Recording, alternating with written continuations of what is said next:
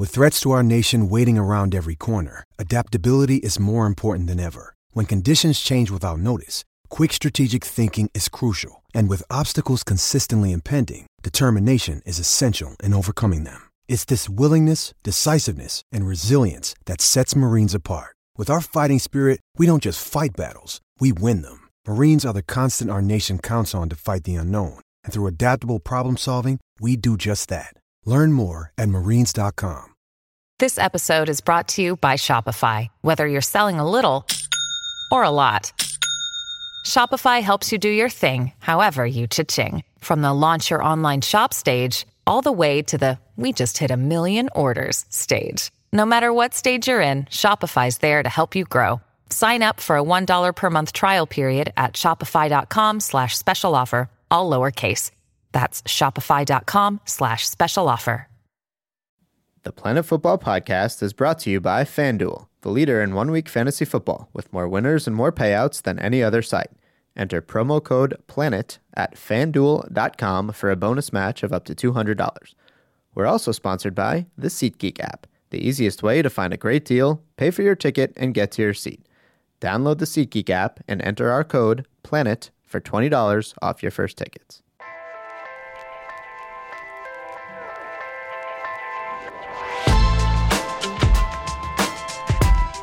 There are a few things that happen in sports that you recognize instantly this is truly historic. The, oh, the quickest anyone has ever scored five goals in a game in the history of the top four European leagues, a history that goes back a long, long time. That exhilaration that Grant talked about just watching the five goal clips separate, I mean, there, there's still goals in isolation. I think you've got to probably watch all 10 minutes and really get a sense of, of uh, the gravity of what he accomplished. Welcome to SI's Planet Football Podcast, where each week we discuss the latest in the world of soccer. I am SI.com soccer editor Avi Creditor, joined today by SI senior writer Grant Wahl and SI.com's Brian Straus. Guys, welcome welcome back to the show. Good to be here. Brian, how are you? I'm surviving the Pope's visit. Yeah, well, we're we're about to get it. Uh, when's he coming? Friday, Saturday? He's coming today, man. So we're recording this on Thursday. Uh, he's coming right by the near the SI offices here in Midtown. We should have had him on the show. Big San Lorenzo fan. Uh, I saw my first Argentine league game at San Lorenzo at the Nuevo Gasometro um, back in uh, the mid '90s. Wouldn't be surprised if the you know Pope, when he was not a pope, before he was pope, might have gone to that game. Wow. So our sources are saying that Grant and the Pope have seen a game together. I'm going with that. Sure. Blessed. Uh, a little bit later in the show, we are going to talk about Robert Lewandowski going absolutely bananas, uh, and then a couple of uh, interesting topics in in the world soccer landscape. Michel Platini saying some interesting things, and and a potential new competition coming to CONCACAF and CONMEBOL, as if there there wasn't enough uh, enough drama surrounding the one that they're trying to get off the ground uh, next summer. Um, but before we get to that, we have a pretty cool interview to share with you. Grant had the chance to talk to Bayern Munich's Xabi Alonso. Uh, very cool interview, very cool guy. Uh, one of the more interesting players uh, across the soccer landscape, if you don't know. Um, and if you don't know, you're about to. So here is that interview.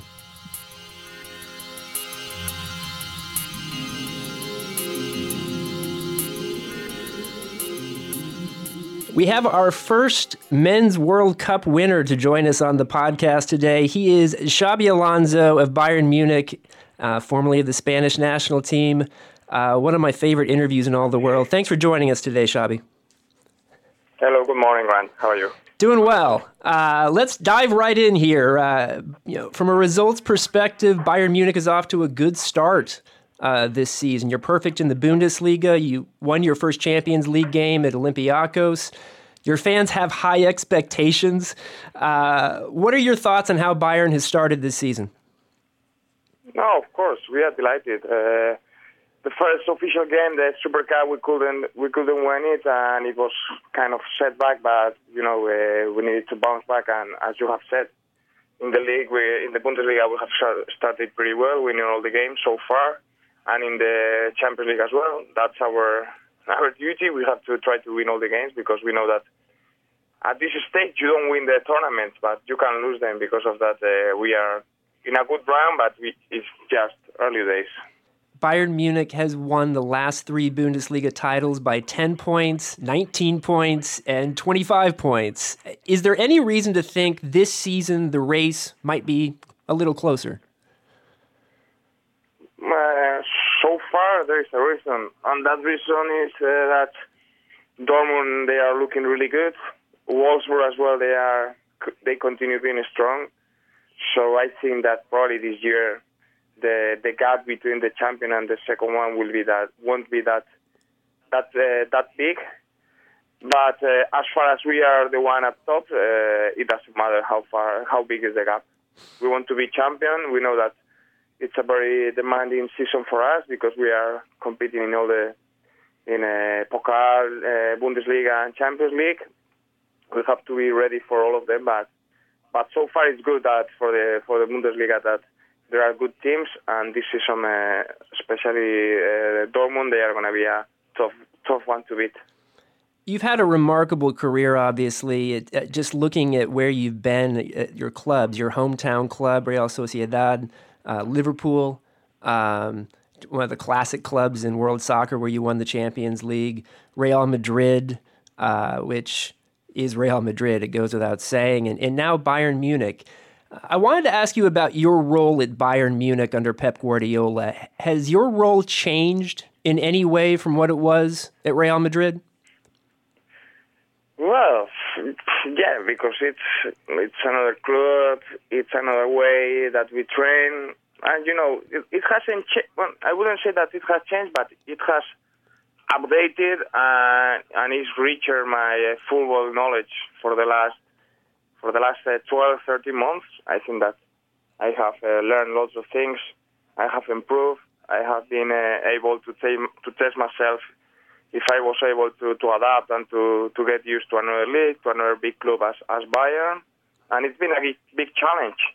And this this next season that is coming as well, it's it's it's a big one for, for me, for myself.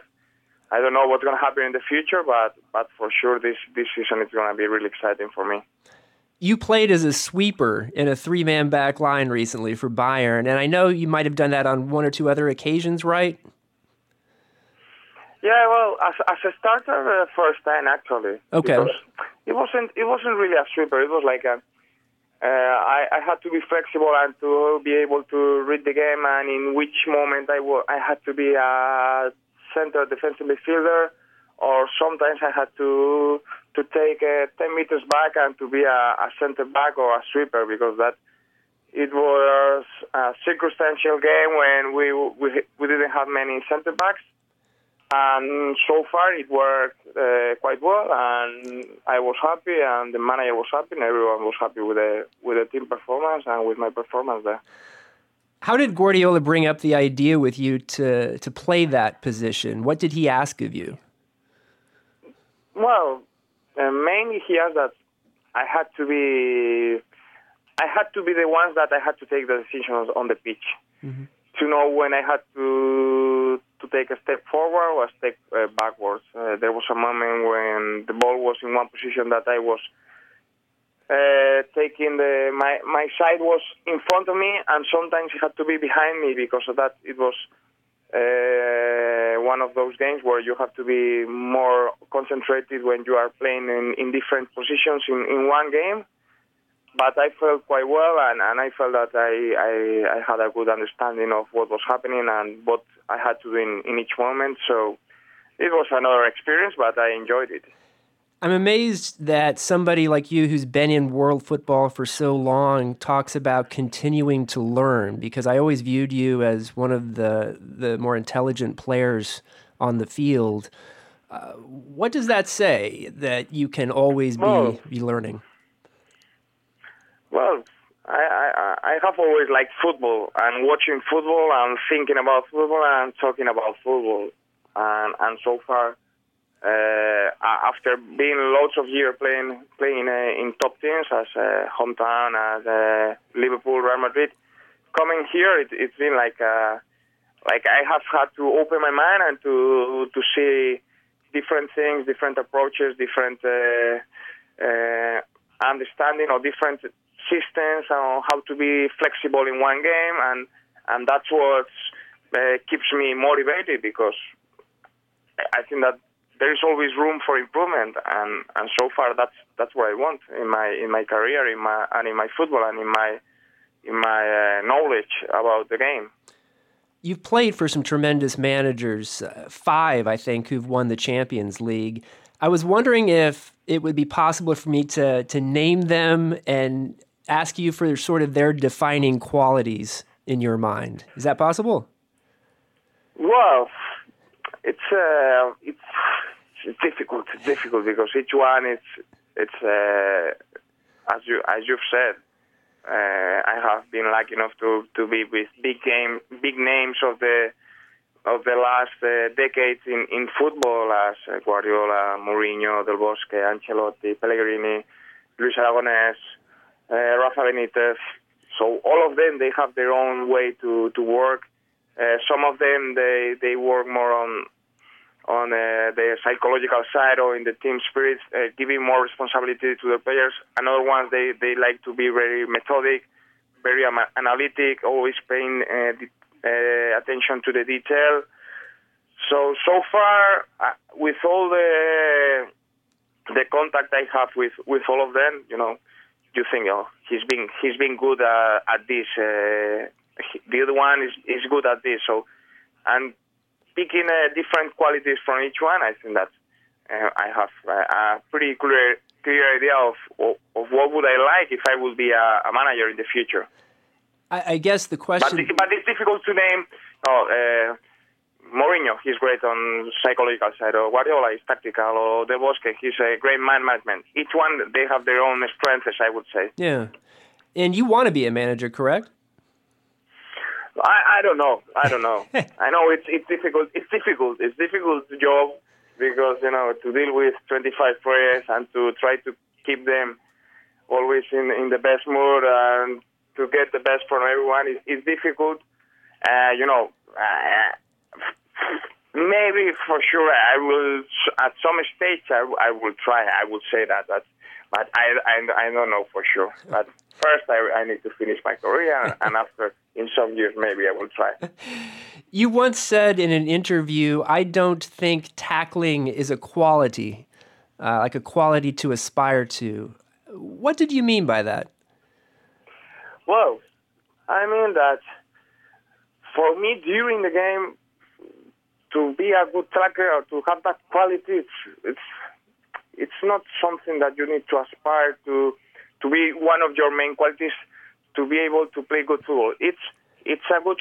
Uh, it's difficult to explain because sometimes it's it's not it's misunderstood. Mm-hmm. But I, I mean that uh, it's like a resource, like the last resort when you are not in a good position and at the end you need to, to tackle. That's where, where you get at the end. Mm-hmm. But if you have understood the game and you are in the right position, maybe you don't need to tackle to get the ball. Mm-hmm. So maybe you you can avoid the tackle before before that happens. I, I don't know if I explain myself. I think what you, I what I mean, but you know. I think you do I actually. I, I, I I do a lot of tackles, but I prefer to get the ball in a better condition without the tackling, of course. Uh, is it somehow related to? I remember Paolo Maldini would always say that if you are in good position, you wouldn't need to go to ground very often.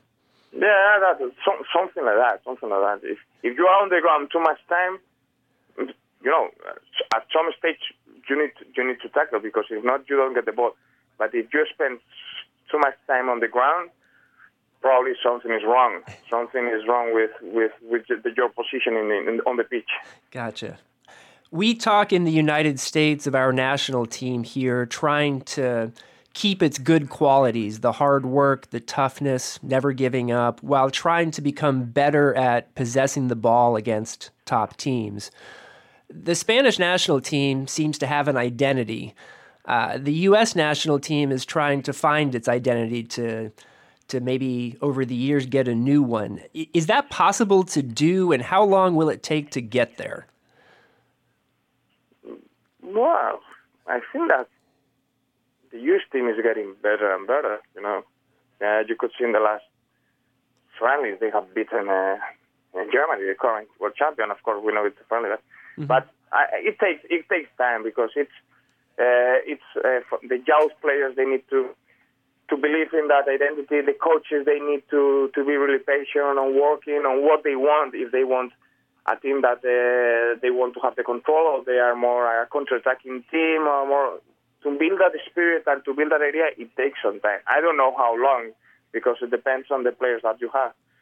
But uh, for me, uh, in in the states, you know, I, I have that feeling that for the last decades uh, they are doing things pretty well, and better and better players are are coming, mm-hmm. and and hopefully in the in the near future they will they will be competing for the big things.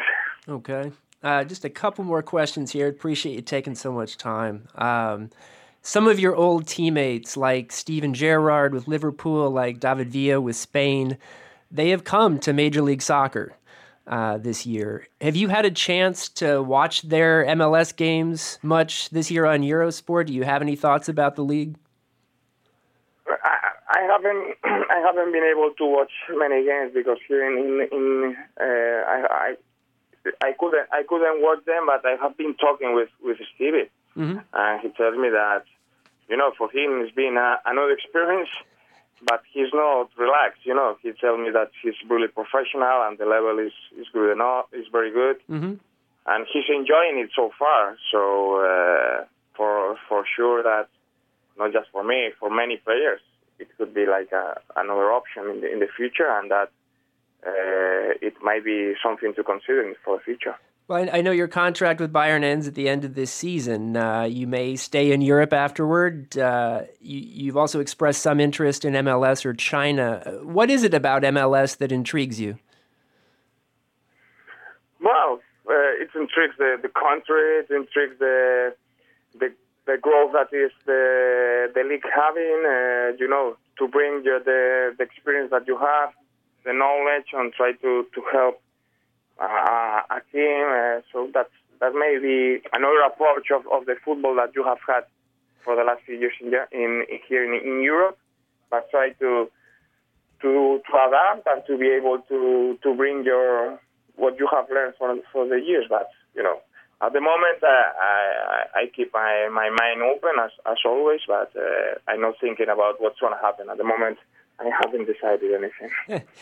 um, quick music question because you have great music taste. You came to Southern California back in 2012 and tweeted, uh, I think it was a pavement song uh, video.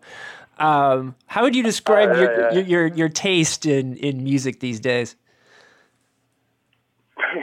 in music these days, well, any moment, you know, uh, you get this, with the Spotify. I have good friends that they love I, am not that much into what's what's on the in the last the latest, you know. But I keep a track on, uh, you know, pavement, um, the the the uh, Wilco or, or this this guy that I that I like. But you know, at, at that moment, it was the right the, the right uh, song to to tweet because I was there in California and I have loved pavement for four years.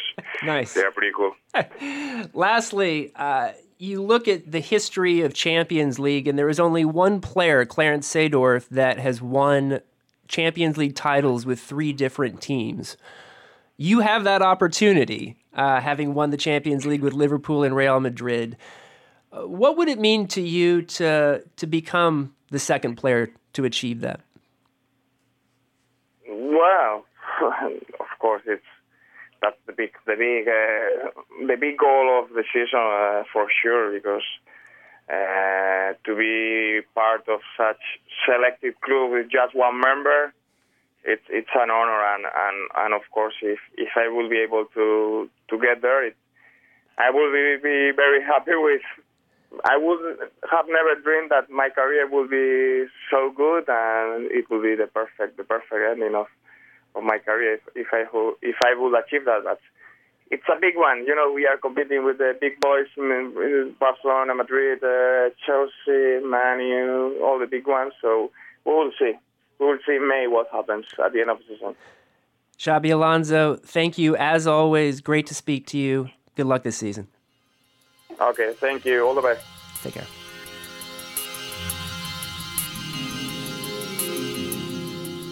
Hey guys, I want to tell you all about the best new way to find an amazing deal on football tickets or football tickets, the SeatGeek app. And when you use our code PLANET, you'll get $20 off your first ticket buy. The SeatGeek app takes less than a minute to download, and it's free on iPhone and Android smartphones. SeatGeek does a ton of things that other ticketing sites don't, like aggregating from big ticket sites. Just like when you search for flights and hotels online, SeatGeek pulls in ticket options from hundreds of sellers to create a one stop shop for sports and concert tickets. When you shop on SeatGeek, you're seeing virtually every ticket option available for that game all on one page. No need to go anywhere else. They also have this great feature called Deal Score. It ranks every ticket on the market with a 1 to 100 value score and plots the best deals on a color coded interactive map of the venue so you can easily identify the best ticket values in the building at a glance. Finally, SeatGeek's mobile app makes the ticket buying process seamless, easy, and safe. On SeatGeek, you can store your credit card, and once you find a ticket you want to buy, you can complete the purchase with just two quick taps. There's no faster way to buy tickets. So to redeem your promo code and save $20 on tickets, download the free SeatGeek app today, enter our promo code PLANET in the app, and then SeatGeek will send you $20 once you've made your first SeatGeek purchase. If you want to go see MLS matches, the NFL, college football, or the best concerts, use the SeatGeek app and enter our code PLANET to save $20.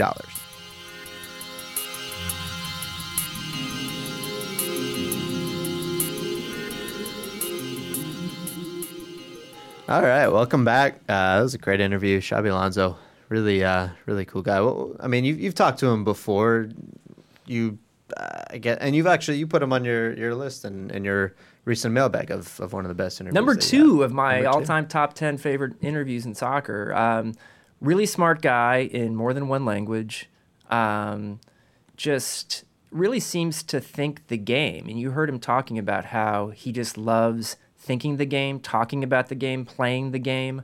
Uh, when Alex Abnos, the producer, and I were talking about this interview right after it happened, we were like, he's good in English, and it's a good interview, but I, he's still, if in Spanish you think he might be even more interesting talking about what's happening on the field. Um, but um, yeah, just uh, one of the cooler guys in soccer. I've always called him the George Clooney of of soccer. Uh, would love to see him come over to play in MLS. I think he could bring something to the league. It, he's just 33 still. I think he's got some time left. Uh, we're So, seeing so he's got four more years until he signs with NYCFC. Probably so. uh, yeah, we're seeing 37 year olds like Drogba, you know, doing well uh, in MLS, and you know, so um, yeah, uh, love the fact that he likes pavement uh, and, and other has good taste in other movies and, and music.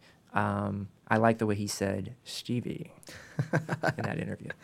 Uh, well, let's let's go on to one of his teammates. Uh, you talked to him uh, over last weekend before Bayern Munich played against Wolfsburg.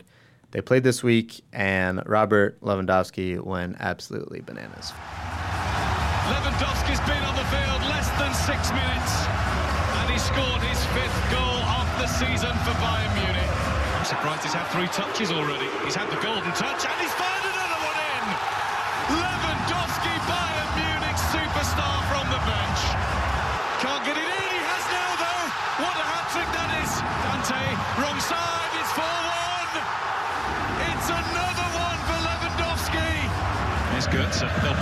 up. There's Lewandowski.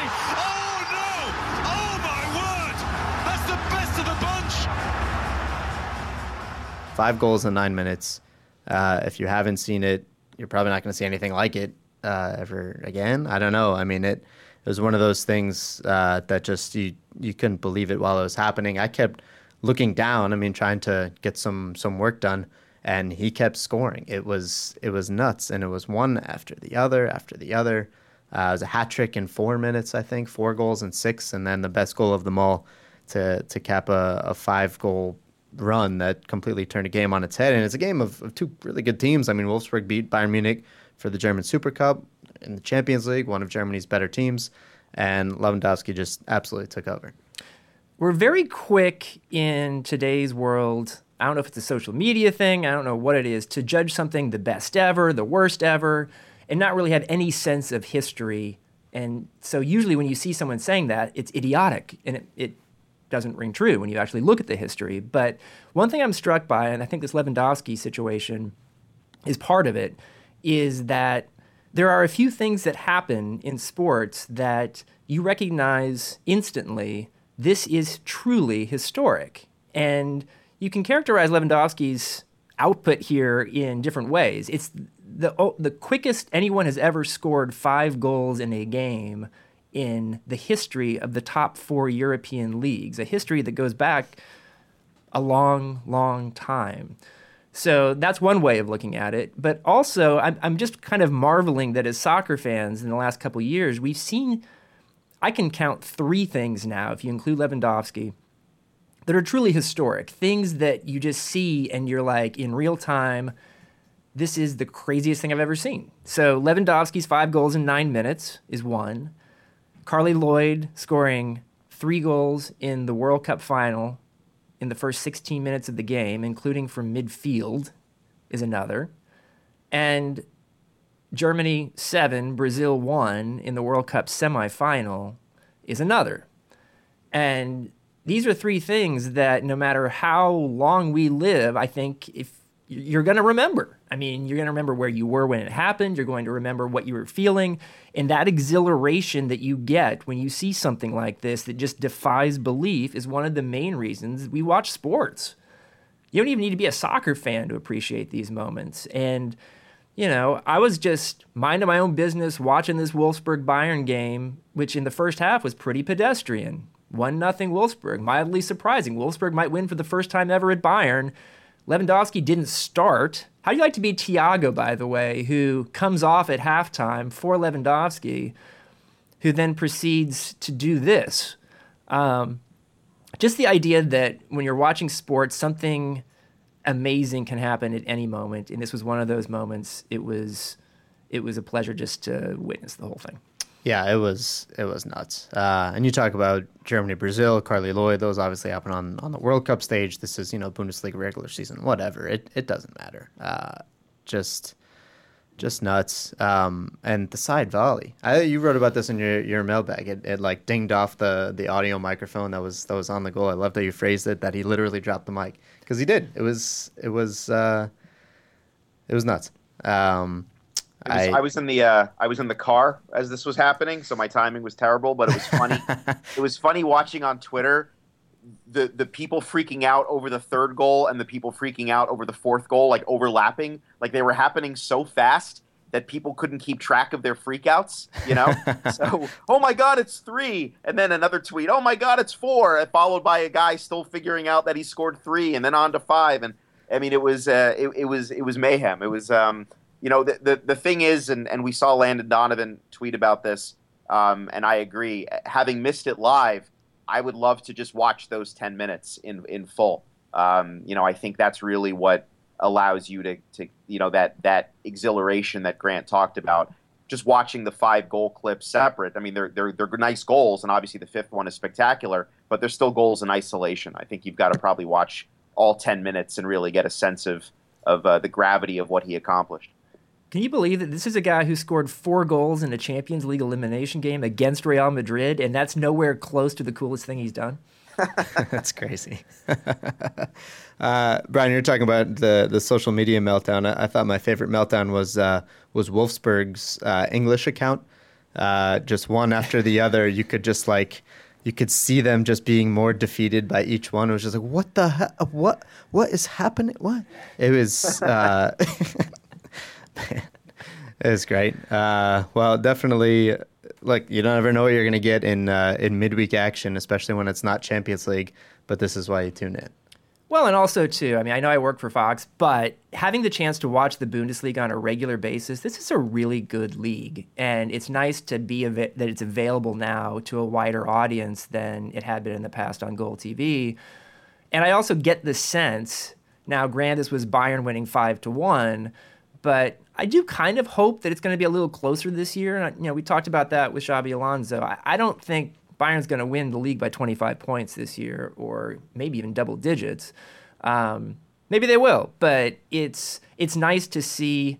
Um, I know Dortmund finally uh, dropped points for the first time, but Dortmund's been playing really good soccer. Wolfsburg is a good team, despite what happened Uh, note, note, by the way, it was Dante in, in the central defense who was part of the 7 1 loss uh, for Brazil to Germany as well. Oh, poor guy. Yeah.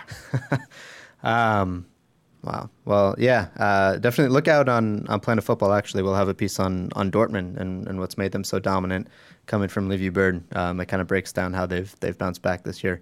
Um, and I'd also love to get get all of your thoughts uh, on Lewandowski's performance. Was this was this the best thing you've ever seen? Was is was Ronaldo's five goal game better? I mean, I don't think so. But uh, anything Messi's ever done is is this better than his performance against Real Madrid? Anything? Uh, just let her, let us know on Twitter.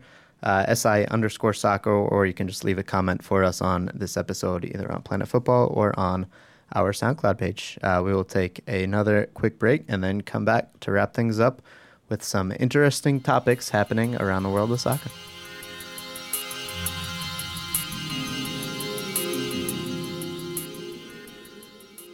Even though all of us here at Planet Football know what the real football is, it seems like everyone is playing fantasy football, like in the NFL. And if you missed out on a preseason draft, FanDuel has you covered.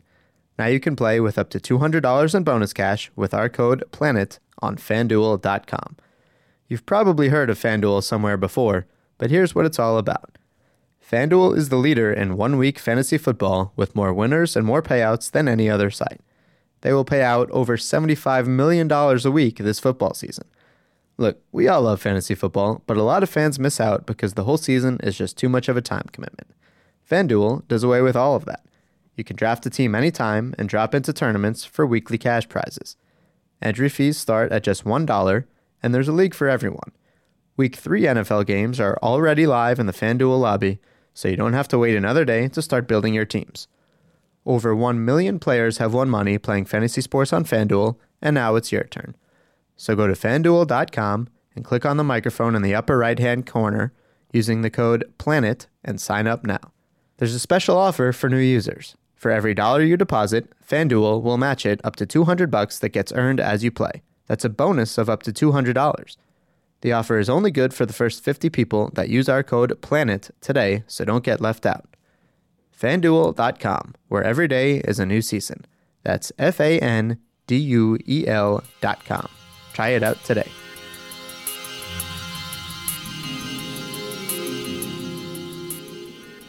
All right, guys. Uh, let's let's finish off with a couple things that have been going on uh, in the soccer world that that I know you guys have some strong opinions on. We'll close the show with a little bit of fire. I think that brings the best out of all of us. Um, Chicago Fire.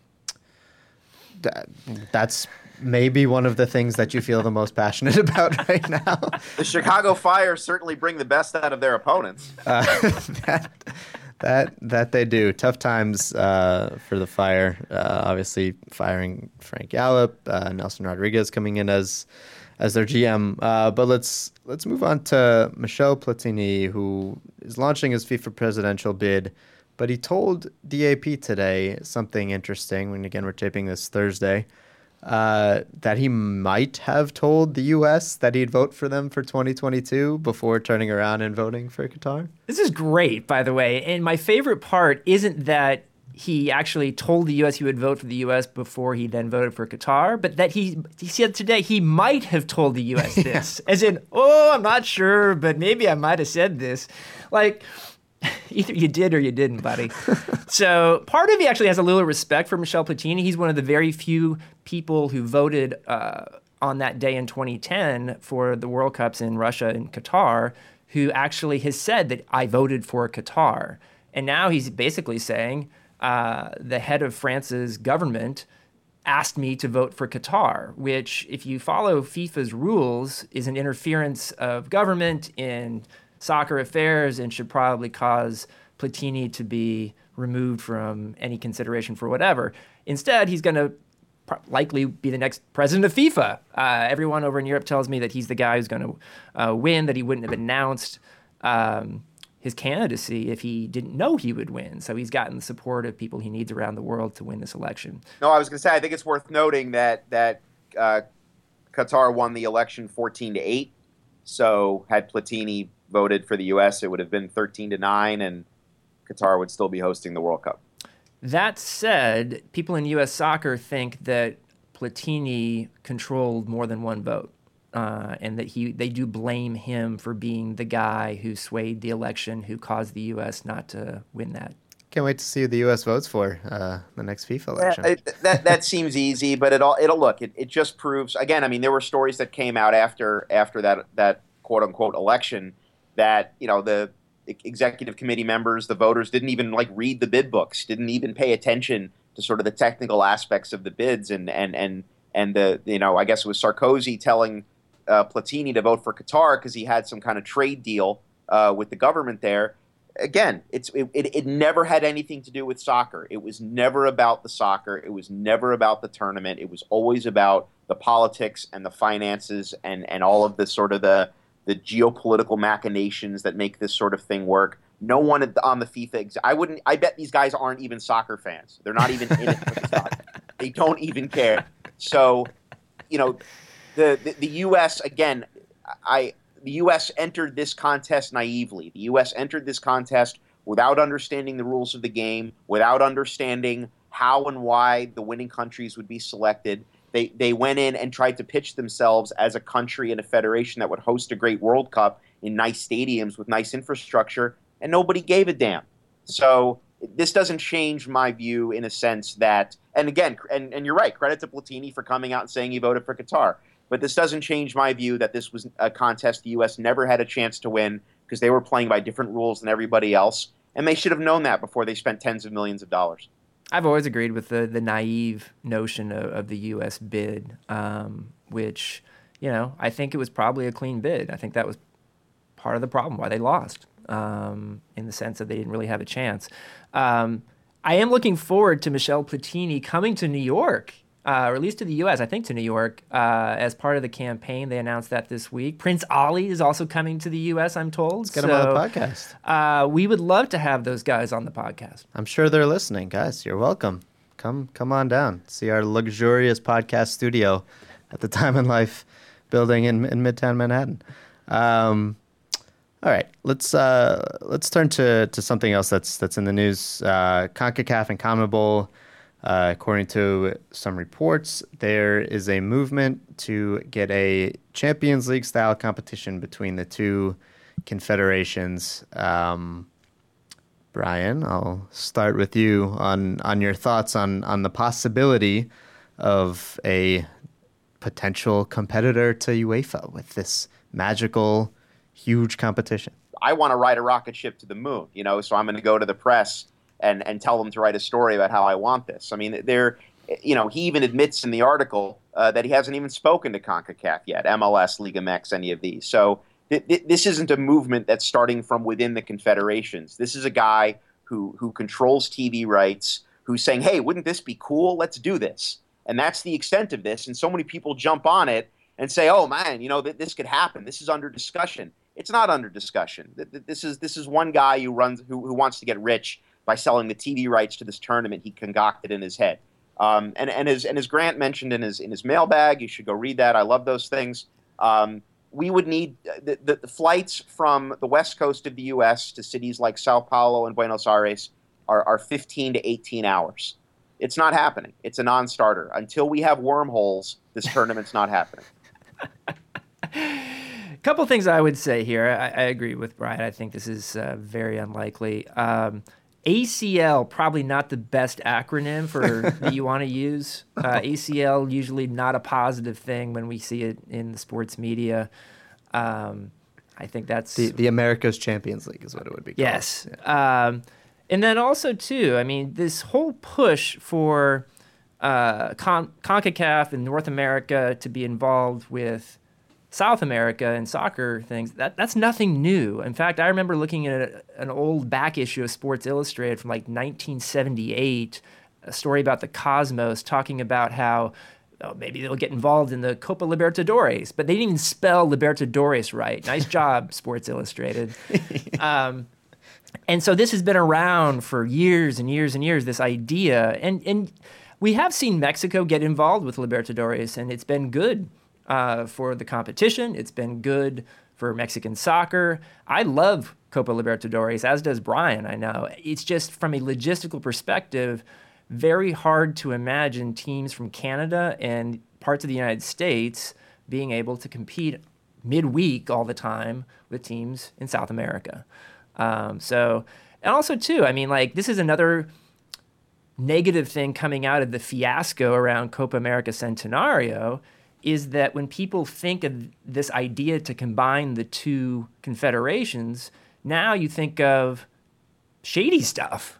And, you know, so this guy who has media rights comes along, Silva, and says, I want to do this. And he's not CONMEBOL or CONCACAF either, you know. And yes, I guess he signed Paul Tagliabue, the former NFL commissioner, as a consultant. I'd actually love to sit down with Paul Tagliabue and ask him what he knows about this. And, and do you know what cotton ball is? Because I don't know if he does.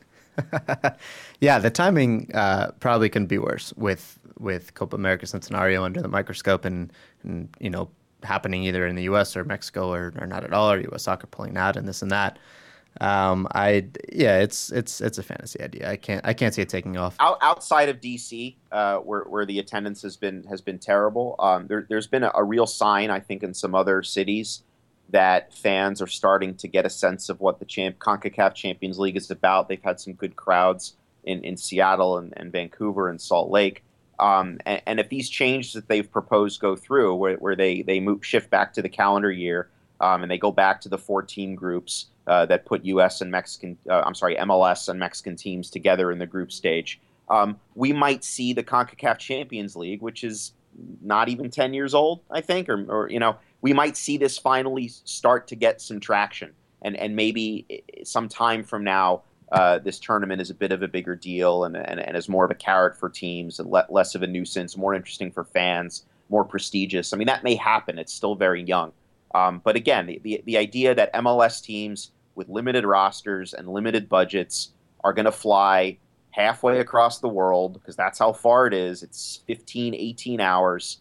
That they're going to do this for a midweek game and then fly back and then play a league game on the weekends is the dumbest thing I've ever heard. All right, moving on from that, uh, let's let's close uh, with with some news regarding the all important Concacaf Cup and talking about uh, oddly named competitions. Uh, USA and Mexico both have had a, a ton of players in the news um, for a bunch of reasons. Chicharito scoring his first Bundesliga goal for Bayer Leverkusen, Fabian Johnson coming back from injury for the USA and scoring uh, for Borussia Mönchengladbach. Uh, but then some some big injuries for Mexico, Grant. Andres Guardado, Rafael Marquez.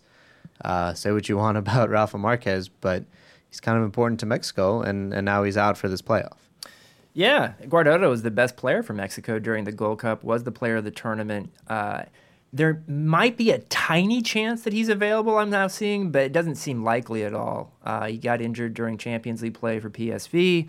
Um, if he is out, and it sounds like he probably will be, then that's a big loss for Mexico. And we're starting to see now trends leading up into this game, and maybe this gets into the the old Jurgen dust argument from Brian that Jurgen Klinsmann is the luckiest man alive. Um, but uh, some positives for the U.S. in the injury column. Fabian Johnson back playing, scores a goal in his first game. Now, Grant, he did that playing as a left midfielder, and Klinsmann wants to play him at right back. Um, but the fact that he's back is is a really big thing for the U.S., which didn't have Johnson or Clint Dempsey for those games last month. Um, and Rafa Marquez, we like to laugh about Rafa and say, oh, you know, he was terrible in MLS, and he was but he's really important, just like you said, Avi, to, to Mexico's national team. Uh, and that's a loss uh, for them as well. So um, you know, I still look and I see Mexico had seven players playing in Champions League group stage on match day one. The U.S. had zero and will only have one, Fabian Johnson, when he's healthy now. Um, and that's a concern as well. Brian, do you think this this tips the scales at all? Any any of the recent happenings? Uh, I mean, Mexico. Uh, look, if Guardado and Marquez are both officially out, their provisional roster is now down to thirty.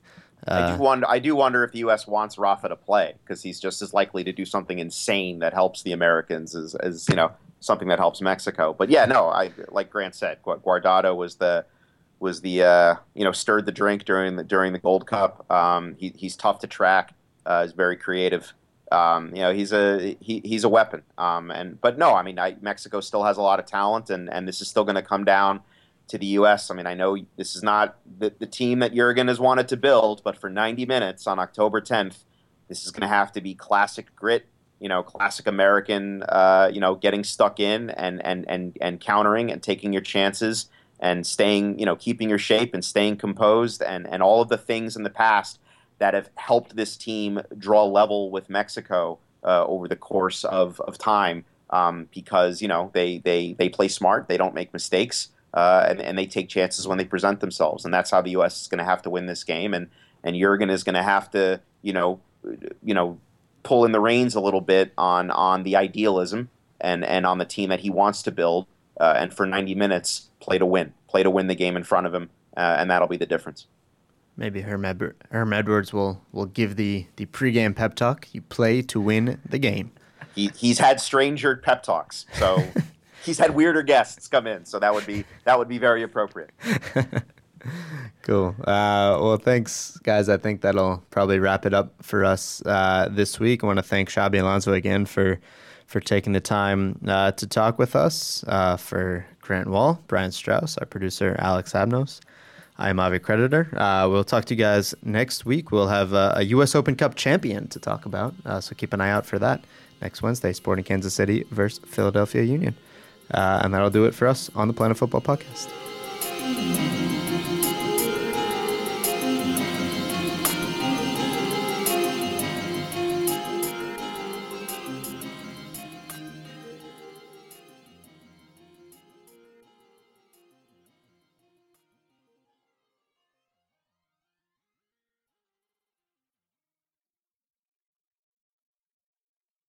Do you know about the Locked On Podcast Network? The number one daily sports podcast network.